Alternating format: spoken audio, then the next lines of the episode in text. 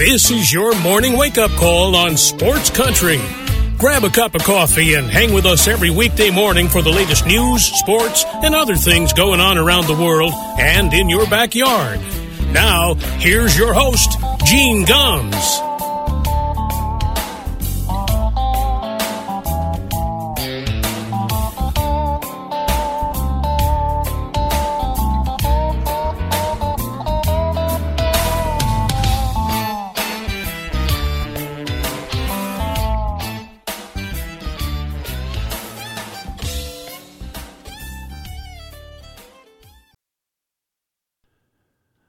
Good morning, everybody. It is uh, four minutes past nine o'clock here in Hayesville, North Carolina. Welcome to a Friday morning wake up call on Sports Country Radio, the fourth day of November 2022, our last Friday in daylight saving time uh, for the year. Who knows? You know, it, this may be our last uh, daylight saving time ever. At least I kind of hope so there's been a move to uh, do away with that. I'm, I'm hoping that that's the case. I also just realized when I was playing the news this morning, uh, I forgot to update the news file, and so uh, we were playing news from last week. So I apologize. That's why we we cut it short. Oh man, I tell you what, when you go from doing this thing every day to to doing it once a week because of internet issues, it's uh it's hard to remember what the hell you're supposed to be doing. But anyway, uh, welcome to this morning's wake up call. Uh, a few things to get to this morning. Dan Zampano is going to be with us at 9:15 this morning. We're going to talk NFL football, of course. Uh, last night, the Philadelphia Eagles stay unbeaten. We'll talk to him about that. A lot of the stuff that went down at the trade deadline. Uh, so Dan will be coming up at 9:15. Hope you can join us or, or stay around for that. Uh, of course, the World Series continued last night. Justin Verlander gets his first World Series win in his career, finally. Uh, pitched pretty well, with the exception of uh, uh, giving up a home run to Kyle Schwarber in the first inning. He was pretty good. He had to get out of a little bit of trouble in the fifth inning, but does. And uh, only goes five, but in this day and age, Jesus, if a guy goes five innings, you're doing you know headstands. Uh, but pitched pretty well, and uh, you look uh, the one. I guess the good thing is at least the game was close last night. You know, it's been blowouts galore. Uh, the Phillies, though, after winning Game Three seven nothing, their bats have gone to sleep. Uh, they have had uh, what six hits in the last combined in the last two games. Of course, they got no hit in Game Four, and last night I think they only had six. And it was the defense that did it for Houston last night. Uh, Chas McCormick with a huge catch in the ninth inning. Now, it wasn't going to be a home run, but it was going to put a runner in scoring position with one out. Uh, but McCormick took a great line to the ball, leaped up. It was going to hit high up off the fence, but he goes up and, and times the jump perfectly, makes the catch. And, and a kid who was from the Philly area breaks Philly's hearts last night uh, by making that catch and uh, putting his team in position now to win this thing in Houston this weekend. The last two games, games six and seven, are in Houston. I, I actually kind of expect this to be over tomorrow. I originally said Houston in five, maybe six if the Phillies were spunky. Uh, but when they took that 2 1 lead, everybody started getting a little bit giddy and saying, well, maybe the Phillies are a team of destiny. Look, at the end of the day, the Houston Astros have too much pitching. I mean, uh, look, you know, Justin Verlander is going to win the Cy Young, and he wasn't even very good in this series other than last night. I mean, he pitched game one and got shelled. But their bullpen is ridiculous. What Cristian Javier did the other night in that no hitter, he pitched six no hit innings. He has been unbelievable. Framber Valdez is going to get the start in game six tomorrow. He only allowed one run over six and a third in game two. Zack Wheeler is going to go against him. Wheeler got shelled uh, in that game. He gave up five runs, four of them earned. Uh, gave up a two run bomb to Alex Bregman in that game. So at the end of the day, the Astros just have too much pitching. And I know that, you know, everybody wants Houston to lose you know, because of 2017. We need to get over that. There's only five guys left on this team from that. You know, Altuve and Bregman, obviously two very big ones. Justin Verlander as well. But Justin Verlander, uh, you know, he wasn't batting; he was just pitching, and he has pitched his ass off this year. So we need to get over that. This is a very, very good Houston team. They have constructed this. Look, it's a different coach, it's a different general manager, it's a different team. Yeah, there's a few guys left, but it is a different team. And not to be lost, by the way, in last night's game, we, everybody's talking about Chas McCormick's great uh, catch in the ninth inning. Let's not forget the play that Trey Mancini made in the eighth inning Mancini hadn't played defense. He hadn't played in the field since the last game of the regular season. Had an absolute bullet hit down the line over 100 miles an hour. He falls on it, steps on the bag, gets the out, gets out of trouble. It was an unbelievable play for a guy that came over late in the season. He hasn't hit it all in the postseason. Matter of fact, he didn't hit much at all when he came to Houston anyway. But he made a great play last night. And by the way, the only reason he was in the game is because in a rundown, Yuli Gurriel got took a knee to the head and also hurt his uh, hurt his own knee when he went down kind of awkwardly. Stayed in the game uh, for the next inning, but then when it came his turn to bat, they brought Mancini in and uh, Yuli Gurriel probably doesn't make that play. So Houston is getting it done uh, in all kinds of different ways. They're going to win this thing this weekend, and uh, you know maybe I, I, I, don't know whether it's going to you know fully scrub uh, people's feelings about them and the taint from 2017, but it's time to get over that. This is a very very good team. Um, some NBA news Kyrie Irving was suspended by the Brooklyn Nets yesterday, and it was about time. Look, we we live in a free country. You are allowed to have uh, whatever feelings you want to have when it comes to things in the in, in a social context. Look, you can be a closet racist if you want to but you got to shut the hell up. You can't be, you know, you cannot be uh, Kyrie Irving representing a billion dollar franchise and, you know, putting links out to anti Semitic films, things that uh, uh, deny the Holocaust, and then, you know, say, what? You know, what? oh no, I'm not a racist, and you know I'm not anti-Semitic, and you know if if you know as long as I know where I come from, I know I can't be anti-Semitic. Well, baloney. You sure as hell can. And you know, it is no what he's doing is no different than what Kanye West has been doing. So the Nets had to do something. And he refused to even apologize. When did he apologize? After he got suspended for 5 games last night or uh, at least 5 games. And eh, look, I, I love the what the Nets said when they suspended him. They said he is currently unfit to be associated with the Brooklyn Nets. They had to do this. You know, and look, what the Nets need to do is they need to get rid of him. I don't know if you're going to be able to find anybody that will take on the dumpster fire that is Kyrie Irving. I don't care how talented he is. He's a moron. This is the same guy that was embracing the flat earth theories. Are you kidding me? You know, the same guy who refused to get vaccinated so he couldn't play uh, in home games and, you know, basically showed what he what a what a crappy teammate he is. This guy is a train wreck. You got to get rid of him if you're the Nets. Look, you're 2 and 6. You've already fired your coach. The fact that Steve Nash lasted as long as he did putting up with that three ring circus is a shock. And you know what he's doing right now?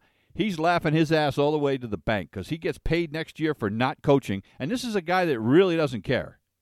He really doesn't. I mean, this is a guy, this is a California guy. He's probably laying on the beach and laughing at the millions of dollars he's getting to not coach that team.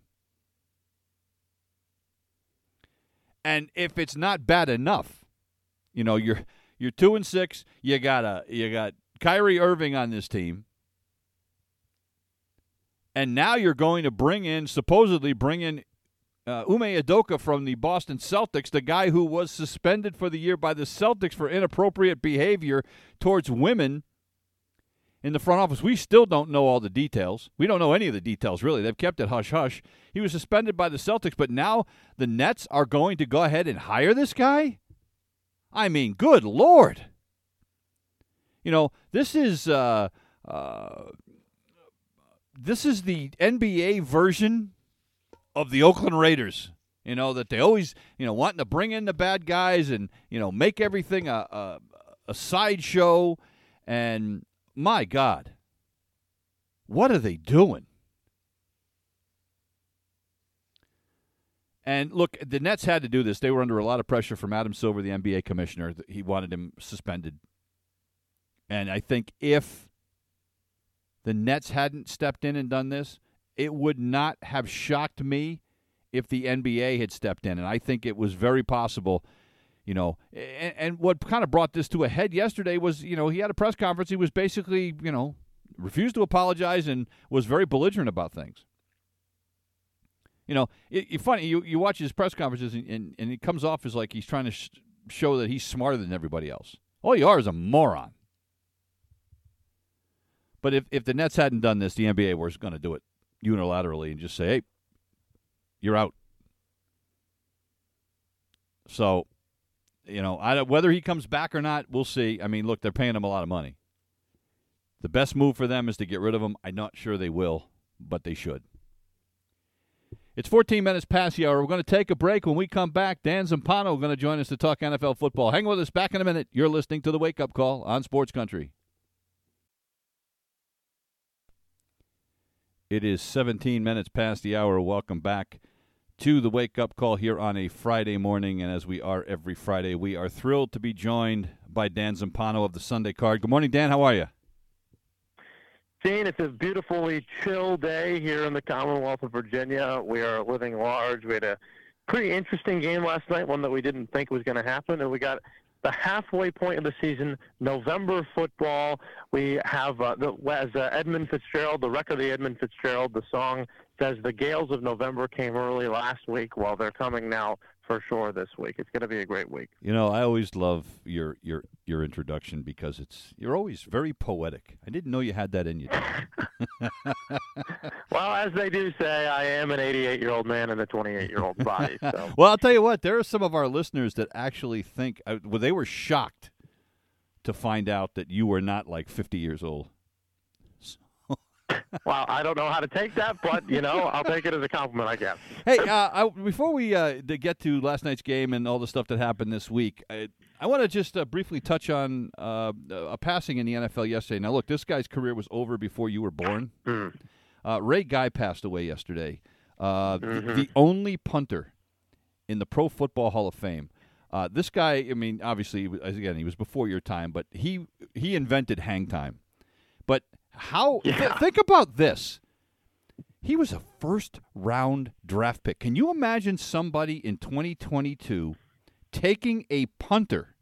He was the 23rd overall pick by Al Davis back in 1973. Can you imagine that today?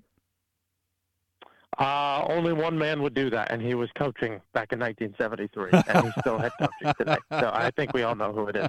Um, and amazing, amazing.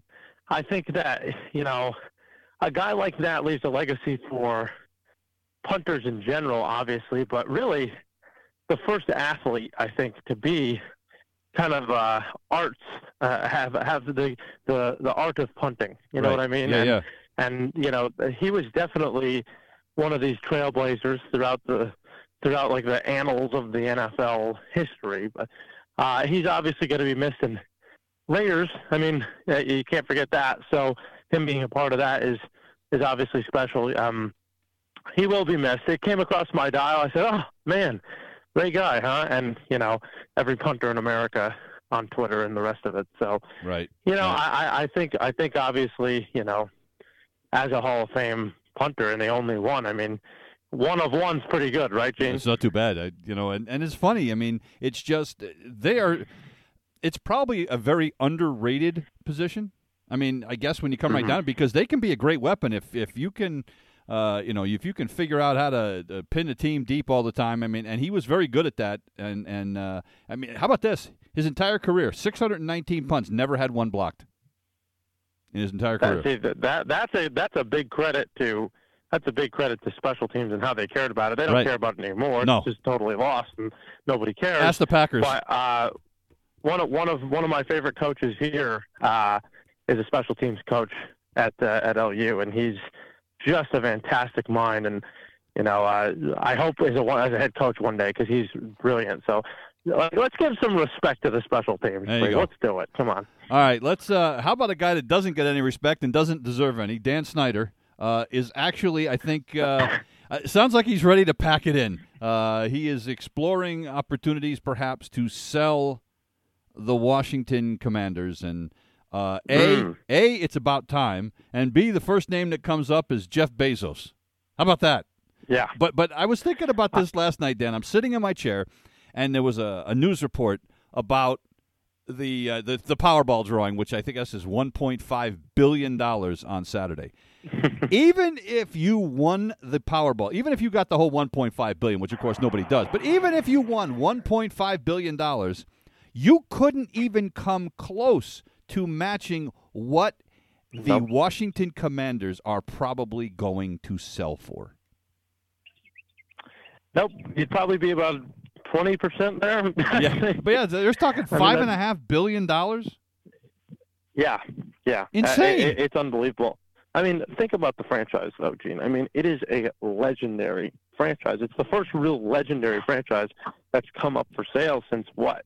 I mean, you, maybe you Right. could argue the The Yankees, Jets. the, the Uh, Yankees, maybe when I mean- when Steinbrenner bought them.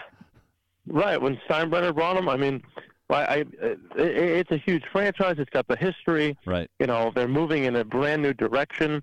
Uh, you've heard a couple of names. Jeff Bezos obviously is you know everybody's first look. Uh, I think Byron Allen, uh, the guy who owns Entertainment Studios. Oh, yeah, yeah. Um, he is he's being he's being looked at um, as a possible candidate. He'd be the first black owner. So I think that uh, people are excited about that idea. Um, Jay Z, I know, wants to be involved. Um, I, I told, I, I said it out loud. Elon bought the wrong uh, billion dollar franchise. I, thought, I thought he would buy it. So, uh, but I think it's going to be fascinating. I think we get all fascinated about, you know, billionaires fighting over a sports team. I, I- think it's just a Yeah. interesting look introspectively on the commercialization of the country. That's just me. That's a fight for another day. But I, I think that this franchise, if you think about the history, Joe Gibbs, um, obviously the beginnings of the history aren't great, and it's a somewhat controversial name and all that stuff. But I think you know Joe Gibbs bringing that that that franchise along, I think he should be given at least you know something of ownership rights for what he's done for that franchise, and hopefully, hopefully. The new owner will find a better name for this team. That's all I'll say. well, and you know, I was also, you know, it doesn't matter. Uh, uh, well, almost doesn't matter who buys this team. NFL owners are going to approve it just to get rid of Dan Snyder, aren't they? Absolutely. I mean, Absolutely, it'll, be- it'll be the fastest. It'll be right to print. It'll be hey, hey, uh, let, let's go. We got to get this to print right now. I mean, it'll that's that'll be the fastest stamp they ever make. All right, let's get to uh, all the uh, the action that happened at the trade deadline, and obviously, I mean, it, this one happened before the trade line, but uh, deadline. But Christian McCaffrey is, you know, arguably the biggest move at the trade deadline this year. But a close second might be the move that the Miami Dolphins made in getting Bradley Chubb from the Denver Broncos. And Chubb has already signed an extension, by the way, so he's going to be there long term. But for a five and three team that has struggled mightily uh, in in getting to the quarterback, uh, this was a a great way for them to stay not only in the AFC East race but in the uh, the playoff races as a whole. This this this is a no brainer. Yeah, they definitely had issues getting to the quarterback. I think Chubb is a power rusher more than anything. Um, good player, very good player. So first overall pick. I mean, how could you not be a good player unless you're clowning?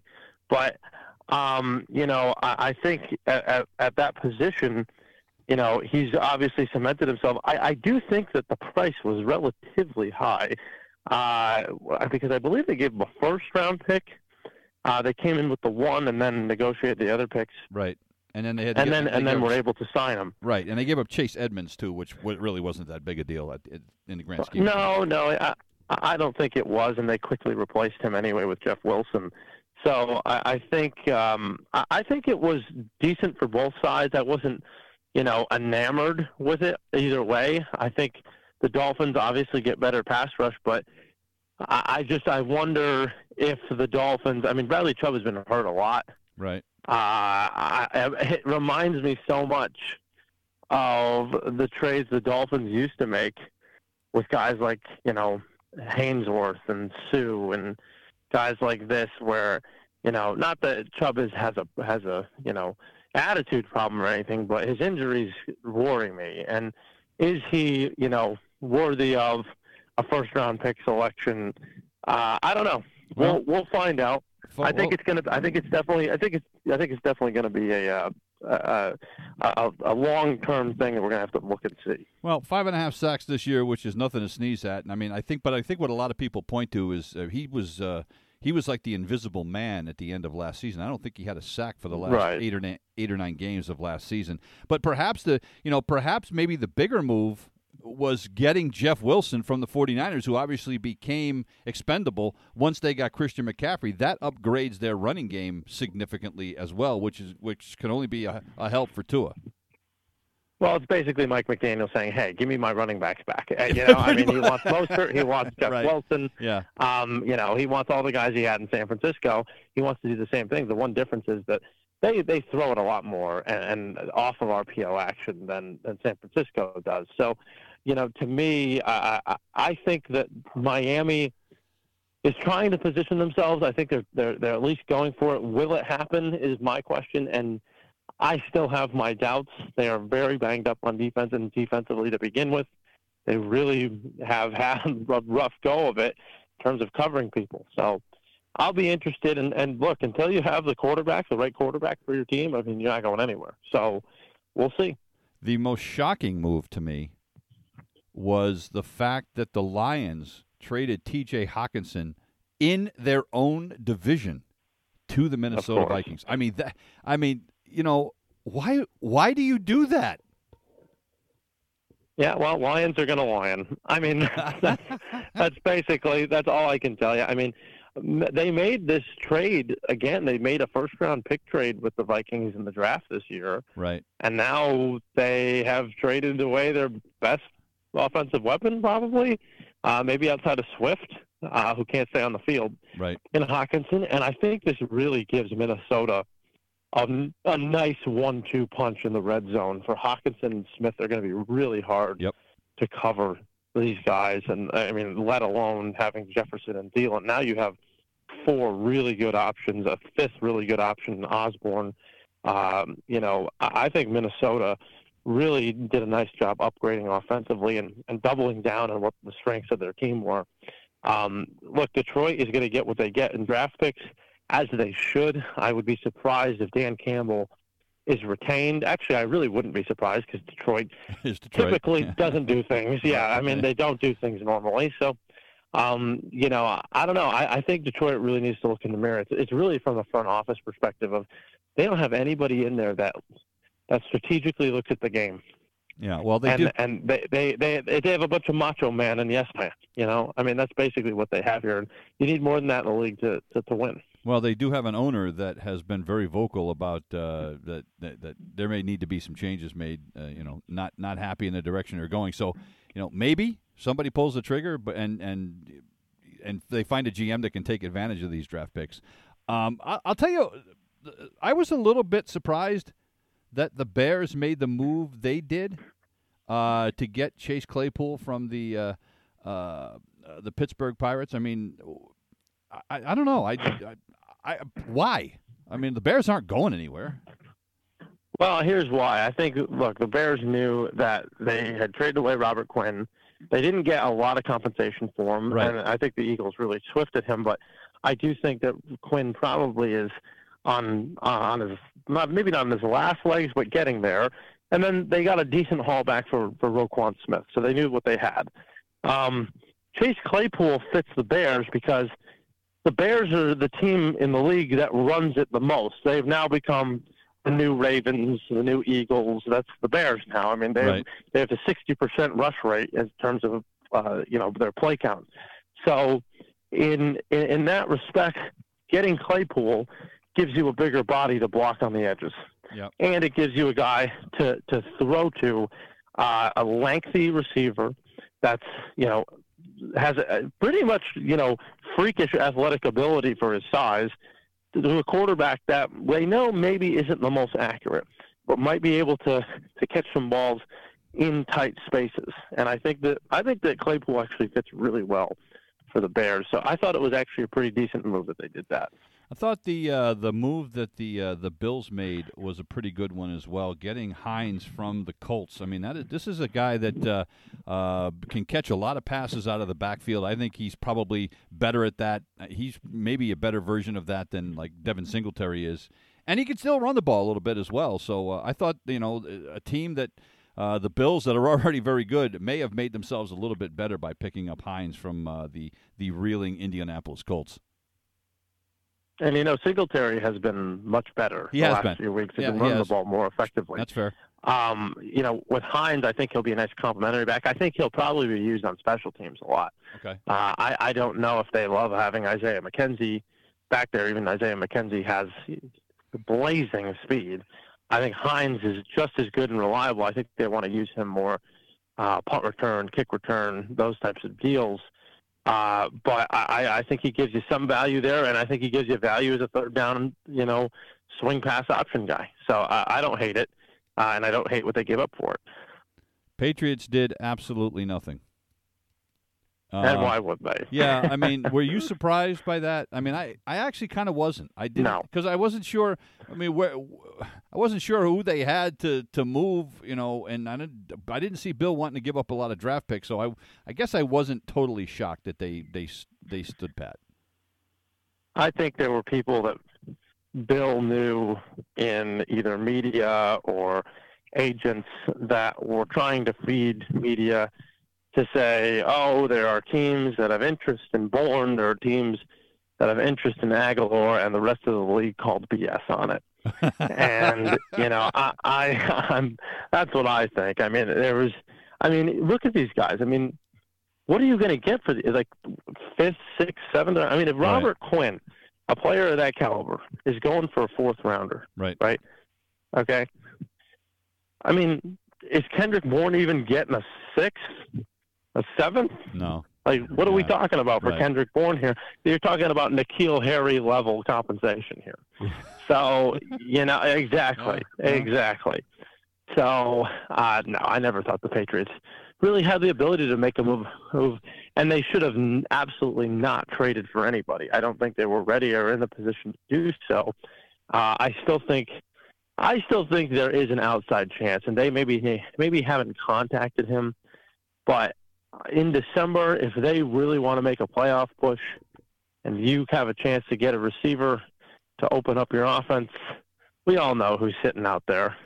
And I know that the Patriots haven't been involved as the, the, the lead guys as negotiations, but OBJ is still sitting out Wow, there. I would be that, And- that'd be a shocker. That'd be that'd be something. I mean, that'd be something for him. Who who he likes Bill. I think they have a good relationship. Um, you know, I, I think it would be interesting if if a, a move was pulled there. Hey, he almost signed there in, in the off season. It was close. So, Well, I'll tell you the team that uh, another team that, that stood pat, and another team that may want to consider calling him because I I was absolutely stunned that the Green Bay Packers did not make a move at the deadline to get a receiver. I thought that I thought when I saw Claypool moving, I said, boy, he would have been great uh, in in Green Bay. Yeah, I think a lot of people are stunned by that. And look, maybe Green Bay sees where they're at. I think they know, hey, look, we, yes, we didn't spend all this draft capital on receivers to just not develop them. Like they're rookies. Right. and they've gotten pretty good production out of one of those rookies. They're waiting on Christian Watson to to kind of step up and step forward, but Romeo Doubs has been pretty decent for them. And you know, to me, it's like there, there's always a price, and you know, Green Bay, they're very historically uh, not really willing to have players on their team that are undeveloped through the draft. Right. So that they they really like to do. Hey, we're going to sit on these guys. But the problem was that they didn't really have anybody in front of them that you know could teach them, and that was the issue. And and so now I think Green Bay is sitting at a spot where look, we're just going to middle it. We're going to see if we can catch the Vikings. We're going to see if we can kind of just sneak into the wild card. And uh, otherwise, I think I think if they don't make the playoffs, I, I don't I don't know what happens next year. I, I'm I haven't really you haven't really heard a lot from Rodgers in his perspective and where he where he's at at this point. I know we've had a lot of speculation that he's going to leave after two years ago, after last year, but this year has been very very different, and I think um, I don't know. I, think, I don't know. I think he's feeling relaxed much more, but I think he's also seeing, hey, we have to figure out a way in the second half to get it done. Yeah, I think if they don't make the playoffs, I think he is gone. I mean, look, he's if, if he intends to, I mean, and nobody's going to try to probably play as long as Tom Brady is, but if he still wants to play and he has indicated that he would like to continue to play, I can't believe he is going to be patient when you're at the end of your career to sit through a rebuild if that's what the Green Bay Packers have decided this is. Well, you know, he's willing to, you know, sit in a meditation room for six hours. I think he'll be okay to. Well, maybe that will help. Maybe him. he will be okay. You know, maybe, maybe that'll maybe that'll help him get through a six and eleven season. Mm-hmm. No. Uh, last night's game, a much closer game than anybody anticipated. Uh, I thought that the Houston Texans defense was very, very good. They got to Jalen Hurts uh, multiple times. Uh, you know, a bad interception by Mills in the third quarter really turned this game around. I mean, th- that was not a great offensive effort by Philly last night, but I, I give a lot of credit, I think, really to the Houston defense last night. Oh, I, you know, I, I do, but I also say this. I say, look, Philly when they didn't turn the ball over, Philly had a problem with the with the snap. I, I, they had a problem with the pre-snap. They were constantly almost getting false starts, almost, almost really. Uh, uh, constantly like snapping the ball when their offensive linemen weren't ready, when Hurts wasn't ready. I don't know what was going on with that. Um, I, I thought that that was kind of a weird part of the game. But I do think the other thing was I thought when Philly wasn't having snap issues, they were moving the ball at ease. I mean, Right. it was it was a joke. I mean, Houston couldn't stop them. I love what Philly's offense did. I, I think the defense of Philly was exposed, and I think I think that uh, Pep Hamilton, the offensive coordinator, found the the, the chain, uh, found the link in the chain that was weak. Their run defense is not very good. Right. I mean, it, and and especially missing like a guy like Jordan Davis, they have an issue there. And Dameon Pierce exposed it. They they outrushed the Eagles last night. I think they had close to 170 yards rushing. I think that you know at this point in the season, yes, the Eagles are eight zero. Oh. If you are looking at this, you got to start thinking, okay, am I going to start looking at the Eagles to be losing, you know, next week, the Right. next week? They, they, at some point, it looks like to me this is going to come to a head and, and the balloon is going to pop here. Now, does that mean the Eagles are not as good as advertised? No. The Eagles are fine. They don't have to go 17 and 0. You know, in Right. fact, I think they wouldn't want that. But I, I do think I saw the weak link in the Eagles because watching them with a little bit more, you know, poignancy, you can see that a, a team, even like the Texans, who actually do have a pretty decent offensive line, um, you know, can expose the Eagles and control the game, knowing that the Eagles are going to try to control the game with their rushing as well. So you got to match rush for rush with the Eagles, and it's hard. But Texans showed it last night. If not for a couple of stupid throws by Mills, and honestly, Mills isn't a bad quarterback either. I think he's I think he's really really smart. He made some good plays, but he just doesn't have the talent. Right. Um, you know, but you can expose this team. You can expose this team. If it wasn't for a couple of bad throws by him, they they would have been in at the end. All right, let's uh, get to some games from last week, and let's start off with that Patriot game. The Patriots uh, uh, beat the Jets again. It was not. Oh a, yeah. It was not a thing of beauty. It really wasn't. At the end of the day, I mean, Mac Jones got sacked six times. Um, you know, but uh, the good news for the Patriots is, is Zach Wilson was the quarterback on the other side. Yeah. I mean, there's no other way to put it. Uh, no, no, there isn't. I mean, uh, you know, there are guys that are mobile, and we're looking at those new mobile quarterbacks. Yeah. And then there's guys that are Zach Wilson mobile, where they run around in the back, and it looks like they're going to make a sweet play on the run, and they just throw it to the other team. That's pretty much the way Zach Wilson plays. Um, so you know, to, I, I just there's got to be a federal investigation into how the Jets concluded that this kid was going to be should have been the second overall pick. Right. I mean, it's it's a crime. It is an absolute crime. I mean, you look at, you know, everybody got enamored with the off-platform and throws and the the, the 80-yard bombs on the run and all this stuff. I mean, he just lacks a sense of maturity. Yeah. Like have a bone. I mean, who th- comes out of the pocket trying to throw the ball away and throws it right on the sideline? I mean, Right. who does something like that? So, Yeah. yes, the Patriots got after him in the second half. I thought they got more aggressive. I didn't think Mac Jones, particularly when I first looked at it, I didn't think he played that well. But then as I started watching the game, I said, "This is this is like totally, totally bad coaching." Yeah. because either the receivers just don't know what they're doing, or they're not being coached to do it correctly, or that we need a, a whole new receiving corps here because th- this is a joke. What's going Hey, on? hey, Dan, let's let's And, uh, be, Dan, let's be honest. The Patriots have needed an entirely new receiving corps for a few years now. I mean, Oh, but they've got they got one last year. Well, I mean, yeah. last year it, it was this is the new receiving corps here, and it still is not working. yeah, but they So- they still they they haven't had uh, they to me uh, they're they're they're they've been playing with a lot of B receivers for the last couple of years. You know, and they they For the last decade. well, well yeah well I- yeah but but some of I those mean, some let, of those let's, B let's not let's not beat around the bush. well okay It's the last decade. yeah yeah I mean well all I- right Maybe I mean, do they need to expend capital uh, on the receiving corps? I mean, I don't. I, I'm not entirely sure. I think what you've relied on is let's have a great slot receiver, and let's have a really good tight end. While the tight ends aren't working out either, and they spent a ton of money in that. So you know, to me, I, what what I see right now is a bad coaching scheme. Yep. Is what I think. Yeah. It's a bad coaching scheme and bad coaching fundamentals. Well, there's a I mean, reason. it's still there. Eh. Well, there's a reason why Matt Patricia and and Judge don't have head coaching jobs anymore. Right, and, and, let maybe they shouldn't have assistant something. coaching jobs either. Maybe they shouldn't because you know I mean Matt Patricia's calling plays. Isn't he supposed to be in charge of the offensive line? Thought so. The most, uh, the most undisciplined, the most penalty penalty ridden team, uh, or excuse me, group on the team.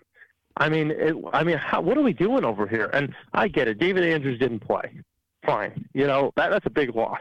You know, Right. but uh, you know you have got to be more. I mean, Trent Brown got to be more disciplined.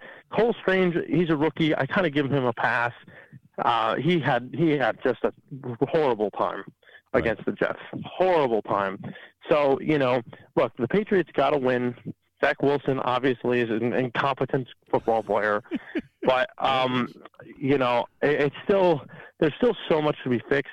People that want to put this on Mac Jones, I, I'm sorry, like you know, what he was working with was under pressure, and th- his ability to get out of the pocket and scramble has been totally underrated. I mean, he's kept plays alive Right. with his legs. And I think that's a huge thing. And again, Rhamondre Stevenson is, is the best player on the team right now. Yep. Uh, outside of Matthew Judon, Rhamondre Stevenson's the best player on the team. He's the best player on the offense, no question, um, and, and deserves, you know, exceptional compensation for it. But, you know, they, if they can survive that way, look, this, we're still in that soft part of the schedule, the Colts, the Jets, you know, teams like that that, that are beatable, obviously. Right. So, you know, we'll see, but it's got to get better in the next two, three weeks. When we talked about this game last week, I said the final score might be 15 to 9. It'd be eight field goals. I wasn't I wasn't that far off. The Patriots did have five No. field goals, right? The Patriots had five field Give, goals. give the Nick Ju- Folk, Yeah. Give Nick Folk, uh, uh, you know, the key to the city. Whatever I he wants. That guy Yeah. is incredible. Yeah, yeah, whatever he wants. so, all right. Uh, how about the uh, the resurrection of the Denver Broncos? and it, it, it is not looking good for your Jacksonville Jaguars. No. Uh, Trevor Lawrence no. was was horrible. Yeah, you forgot that game went on in the morning. uh, I almost know, did. I got it getting out of church, yeah. getting out of church and seeing that. I said, "What the heck is going on there?" But yeah. hey, I, I don't know if we can call it a resurrection. I think everybody's very happy that they don't have to watch the Broncos play this week. They're on the bye. So, um, look, you know, we know what the Broncos' issues are. It's it's still the same song and dance. Right. It's still, hey, we can we can get it between the twenties. We're we're one of the best teams in football doing that. but uh, in terms of scoring, we're we're still, uh, you know, we're still trying to find Jimmy Hoffa on that one. So uh, I, I I'm not entirely convinced after a win like that. Jacksonville has to play better. You're right. Jacksonville uh, offensively, they're still making mistakes. Lawrence, um, as try as he might, I, I think again this whole class of 20, what was it, 2020 or 2021. Uh, this whole class has been disappointing. Yeah. I mean the whole thing. You know, I mean, I get it. Mac Jones has, you know, had a great year last year, and you know, uh, has obviously been riddled with injuries. So I'm not sure he gets a pass, but he's not been great. He's not been bad. Justin Fields is getting better, but he still is pretty bad. Zach Wilson is a, a dumpster fire, and Trevor Lawrence has just been put in a bad situation. And then Trey Lance is the Ben Simmons of football. So you know that's that. Uh, it, when that's when that's the list, yeah, that's a big problem. I mean, Davis Mills on this list too. So I mean, yeah, he might be the best of them all so far. well, and you remember, I mean, everybody was downright giddy over this draft class. I mean, yeah, I mean, it was oh one of the best quarterback classes in a long time, and yeah, well, I mean, it, look, and, may, and maybe it's too early because you know it's not like the old days when the guy sat for a couple of years and learned his way. Now they're throwing everybody to the fire, so maybe you know maybe this will turn out okay. I mean, I guess if well, if you're the Patriots you, and and the Jaguars, you sure as hell hope so. Yeah, I think those are the only teams. I still think Fields. I think I think he has a chance still. Um, with if if he's if he's brought up in a new system the right way, I yeah. think he still has a chance. But you know, I I think if you're the Jags in the past, you got to figure out quickly. Hey, how are we going to get more guys around? And the Jaguars, we didn't talk about that trade. They trade for Calvin Ridley. Oh yeah, right. I think it's a great trade great trade for them for next year. For next That'll year, be a great right. trade. Yeah, because he's sitting out for the uh, the suspension this year. But, uh, ladies and gentlemen, your first place Atlanta Falcons.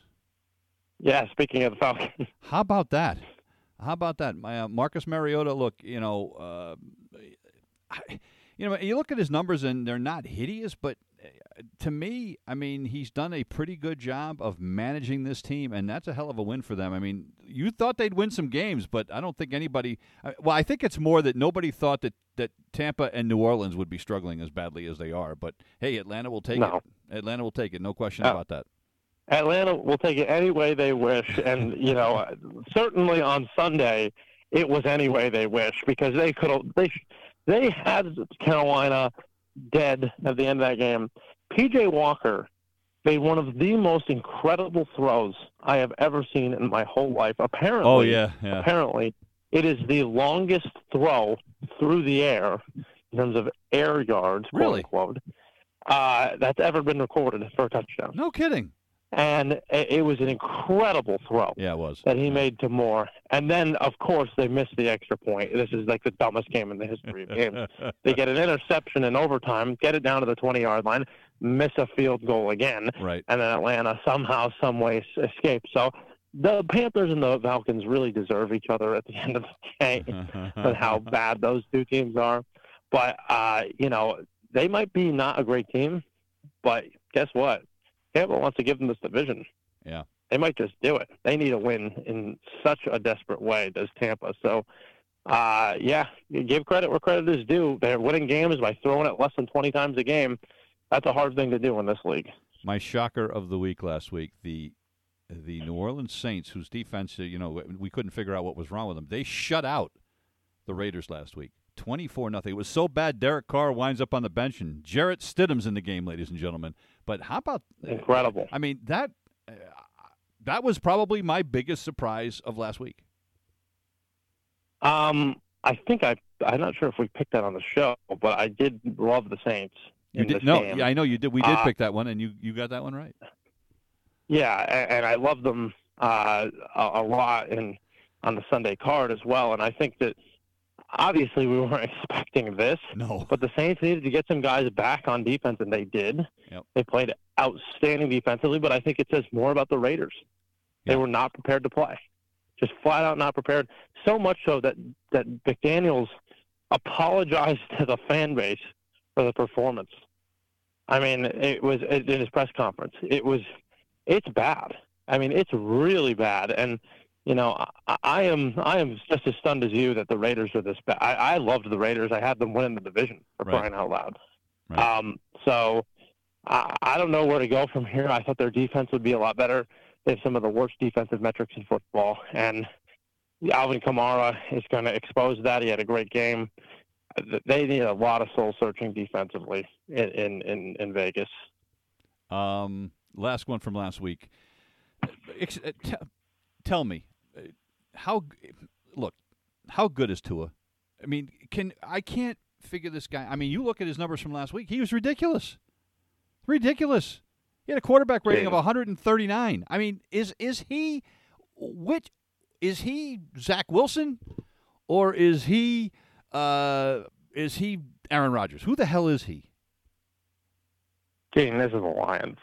I, mean, I get, let's Dan, not, Dan, let's I, not get carried away. I get it, but I get it, but my goodness, I mean, you know, they got themselves in a huge hole, and I mean, it, and he's to me, it's more maybe about who he's throwing the ball to than how good he is. Absolutely, it's. I yeah. mean, how many times do you ever see a deep ball down the middle of the field to Hill? It goes into double coverage, and Hill just jumps up and catches the ball. Yeah. He's incredible. Yeah, he's incredible, and, and, and you know, he's not. You know, the personnel on this team is fantastic.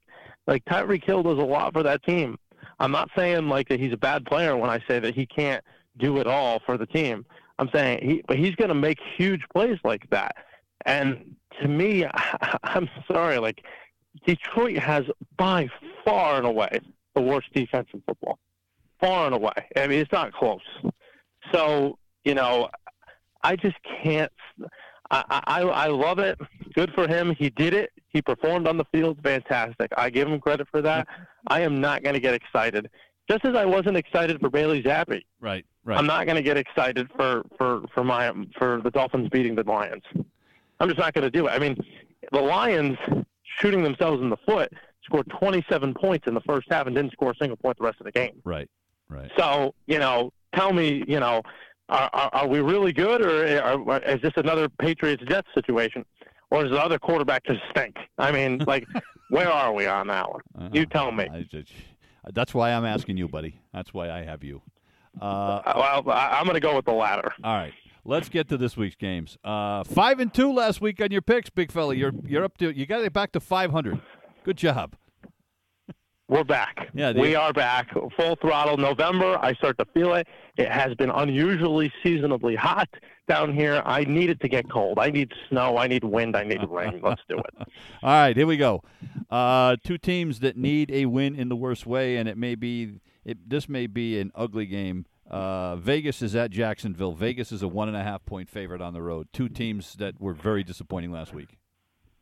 Yeah, I wonder. I wonder who bounces back. You know, long trip for Jacksonville, coming back from London, although that is their second home, uh, and then Vegas, second straight road game.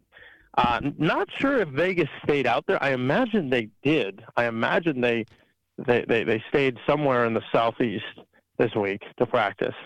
Uh, it really wouldn't make sense for them to go home. Um, but I, I think you need to see both these quarterbacks perform a lot better. Uh, my problem is defensively. I think the Raiders are, are just a liability, and and you know Jacksonville's strength I think is their defense right now.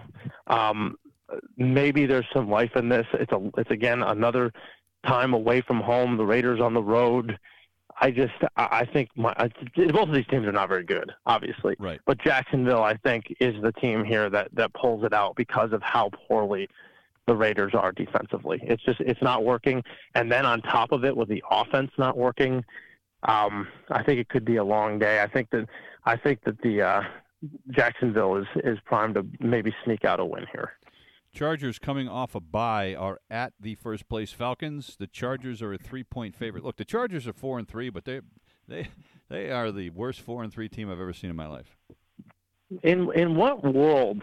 In what world are the Chargers, who, by the way, are not going to have Keenan Allen this week, not going to have Mike Williams this week, not going to have their best left tackle, Rashawn Slater. Now they're not going to have Austin Ekeler, possibly. He didn't practice a lot this week. I mean, how are we justifying? I mean, who? I don't get it. I don't get how this team continues to consistently be rated extremely high by these by these books. I just I don't understand it. And Atlanta, yeah, they won a game that they probably shouldn't have won last week. Well, actually, they probably should have won considering the end of the fourth quarter there. But you know, Atlanta, for for for all their love and purposes, we're talking about a team that loves to run the football, that's getting Cordarrelle Patterson back, that's going up against the worst rush defense in football. Right. What do you think I'm going to pick? Atlanta Falcons. I mean, I'm sorry. Like this is this is ridiculous. Totally ridiculous. The Chargers are not going to win this game. All right. Patriots uh, return uh, home, and uh, they have the reeling Indianapolis Colts coming in. The Patriots are a four and a half point favorite. Well, look, I think this game is more dangerous than you think. Than, oh no, I, think. I think it. I think it is dangerous. Um, I agree. Yeah, I, I think you know. Look at how the Colts performed last year against the Patriots, and you'll see that you know they expose them on the ground. Right. Just expose them. Yeah. Their, their defensive front played great. Now I do expect Christian Barmore, Kyle Dugger to come back this week, so I think that'll give the Patriots defense a boost. And then we're looking at that quarterback. I mean, you got a kid making his second start, his first road start in the NFL against Bill Belichick. Right. Good luck. I mean, I'm I'm not sure that that's going to be efficient enough. The Patriots might field goal this team to death and win it 16 to nine. That's that's that's where I'm going with. So uh, I'm going to go Patriots to win this game with defense, and you know probably do really well on the on the ground running the football. I think they they can do that as well. Um, Green Bay needs a win. They're going to Detroit. They should get a win. They're only they're only favored by three and a half. Yeah, that scares me. Really, that scares me. I think I think Green Bay, you know, they have again another case where their rush defense stinks, and you know Detroit can run the football. The problem is, is D'Andre Swift going to play? That's that's the whole thing. I mean, he, he makes that engine go on offense. Right. He is the key. And now with no Hockenson, that's going to be hard. It's going to be real hard for Detroit. I think they can get some points, and I think Rodgers is obviously going to put up points on this on this Detroit defense that stinks. But you know, the Packers just haven't gotten it right. They just haven't gotten it right. I think the Packers will probably sneak out a victory because the Lions don't know how to play in the fourth quarter. They're very bad in the fourth quarter. I think this game is close, so I wouldn't be surprised if the Lions covered the game. But I, am gonna I'm gonna say that Green Bay wins. I'm telling you what, if it were me, and, and and obviously it's not, and I'm never coaching an NFL team. If I'm coaching the Packers right now, I'm handing the ball off probably 40 times. I'm just every time. I'm putting it in Aaron Jones and AJ Dillon and say, fellas, get me the win. That's what I'm doing. And when I and when I throw it, I'm throwing it to Aaron Jones. That's what I'm doing. I, yeah, I, I, hear you. All right, um, the uh, Tampa Bay Brady's are at home against the Rams that got absolutely drilled by the 49ers last week. But Tampa, uh, look, I don't, you know, I, I'm not putting this on Brady. This Tampa team is searching for some kind of identity. I don't know what the hell is going on. They can't run the football at all. Uh, Leonard Fournette has, Fournette's been terrible. Um, they yeah. are, they're a three point favorite at home. Uh, that and and I think the Rams, maybe I the Rams might might win this game. I, will be honest, Gene. You know, if you look at the metrics, offensive rushing yards per game, offensive rushing yards per carry, the Rams and the Bucks are 31 and 32 in the league. Are they? Oof. I mean, Oof. they're horrible. Yeah. They are horrible. Both teams are horrible. I mean, th- this is real. I mean, think about the Rams. The Rams are the ones that won the Super Bowl last year. Yeah. Like, where have they gone? Yeah. I mean, they've been squeaking out games against bad teams, and they're getting blasted by good ones. I mean, both of these offensive lines stink.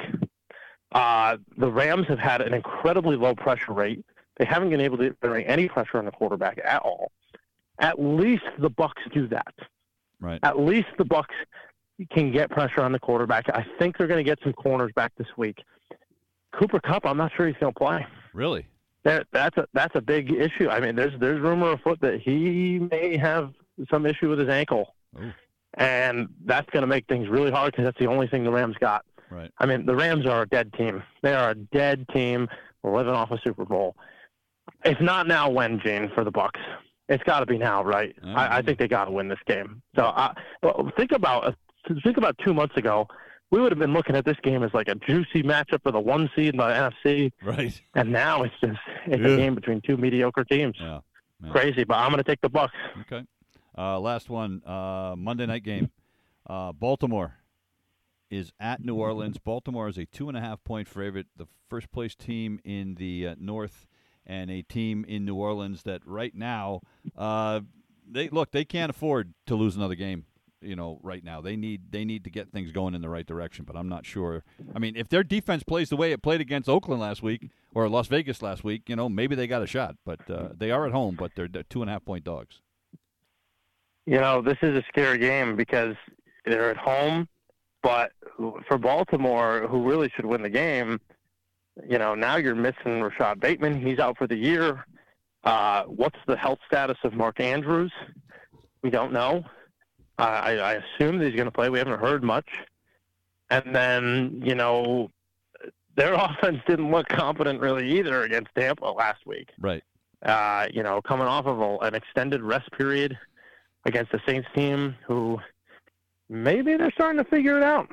Maybe they are, and I know, like, you know, Baltimore traded for Roquan Smith this week, and they'll be good at stuffing the run, but Kamara presents a lot more issues than stuffing the run. So, you know, I'm, you know, I haven't had a really upset special this week.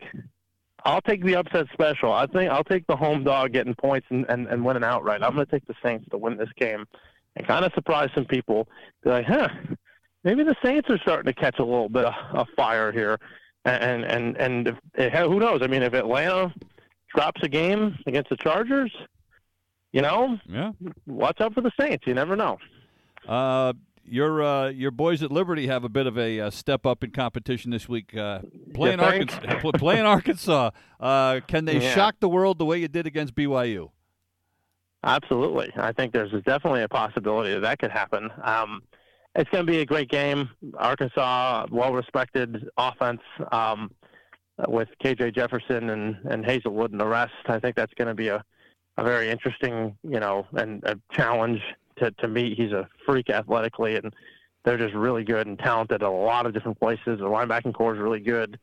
Um, even though they've struggled defensively this year, I think like you said, it's a step up in competition. So may the best team win. Uh, I'm super, super excited to have our boys be able to play at SEC Stadium again, like we did last year, and we played Ole Miss pretty good. Right. So uh, we'll we'll we'll try to do the same thing, and this time try to come out with a W against Arkansas. It's the only SEC stadium outside of Ole Miss that I've actually been to. So. Okay. I'm uh, super excited to to see how the boys do. Well, we'll keep our fingers crossed for them. Enjoy the games this weekend, and uh, we'll look forward to talking to you next week, Dan. All right, Gene. God bless you. The best. Dan Zampano here on Sports Country Radio. That is going to do it for us here this morning. We'll be back with another edition of the Wake Up Call next week. Hey, it's Delbert McClinton's 82nd birthday. Big fan of Delbert. Uh, big fan of Don Imus. He was one of Don Imus's good friends. And uh, Delbert's 82nd birthday. Here's a little Delbert and giving it up for your love on the way out. We'll see you next week. You've been listening to the Wake Up Call on Sports Country